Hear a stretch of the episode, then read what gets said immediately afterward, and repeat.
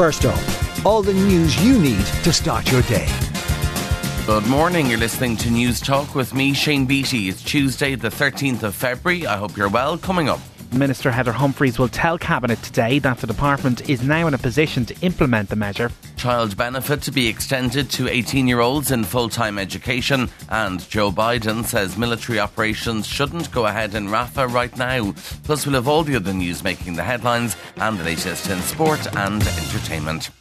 But first up this morning, child benefit is to be extended to 18 year olds who are still in full time education from the 1st of May. It's part of proposals which will be considered by ministers at a cabinet meeting this morning. Newstalk's Andrew Louth reports. Social Protection Minister Heather Humphreys will bring the proposals to Cabinet this morning and it will impact 18 year olds in full time education or who have a disability. It's set to benefit families in respect of around 60,000 18 year olds up until their 19th birthday.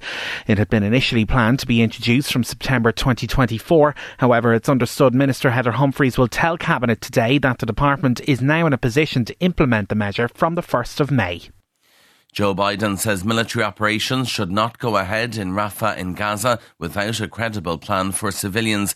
The US president says he's working on a peace deal which would include a period of calm for at least six weeks. He says civilians there must be protected. The, the major military operation in Rafah should not proceed without a credible plan, a credible plan for ensuring the safety and support of more than one million people sheltering there. Professor Fawaz Gerges specialises in international relations at the London School of Economics. He doubts Mr Biden's plea will have any impact on the Israeli Prime Minister. Benjamin Netanyahu has a vested interest in going into Rafah uh, because he is desperate to show the Israeli public that progress is being made because for the past four months, Israel has not really been able to achieve any major strategic breakthrough. Funeral details have been announced for six year old Matthew Healy, who died tragically in Waterford last Friday. The boy's remains will repose at his home in Cork this evening from 5pm to 8pm, with Requiem Mass scheduled for noon tomorrow at the Church of the Immaculate Conception at Watergrasshill. The funeral Mass will be followed by a private service at the Island Crematorium in Ringaskiddy. Matthew's father has thanked people for their good wishes, but is now appealing for privacy for the family. A new plan to improve childcare services could save parents four and a year.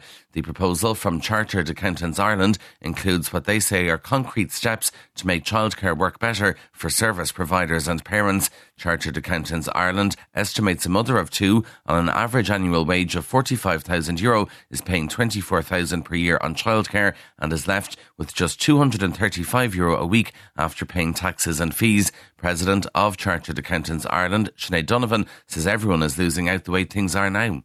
43% of our members surveyed have actually cut back on their working hours or had to exit the workforce to look after their children.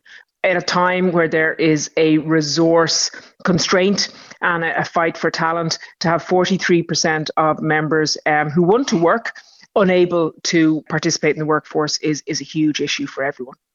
In business news, Bitcoin has hit $50,000 for the first time since 2021, riding on the back of a wider rally for US stocks. Its price has been volatile this year, but analysts, analysts say there have been several factors behind the recent recovery of the world's largest cryptocurrency. They include growing expectations of interest rate cuts and a halving event designed to slow the release of Bitcoin.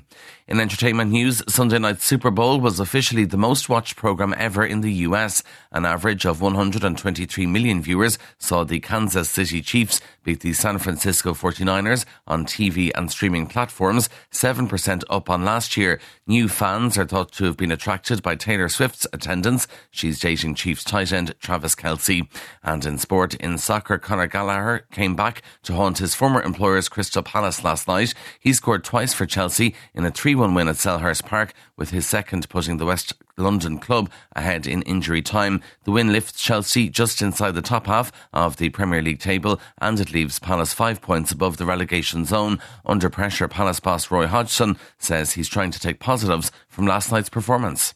I would like to think that with the players we have coming back and seeing what they saw tonight from the new players, they might be feeling fairly positive about our chances going forward. But I do think today that the team gave their very best. And that is first up for this morning. Please start your day with us again here tomorrow. In the meantime, you can check out all the news you need on newstalk.com.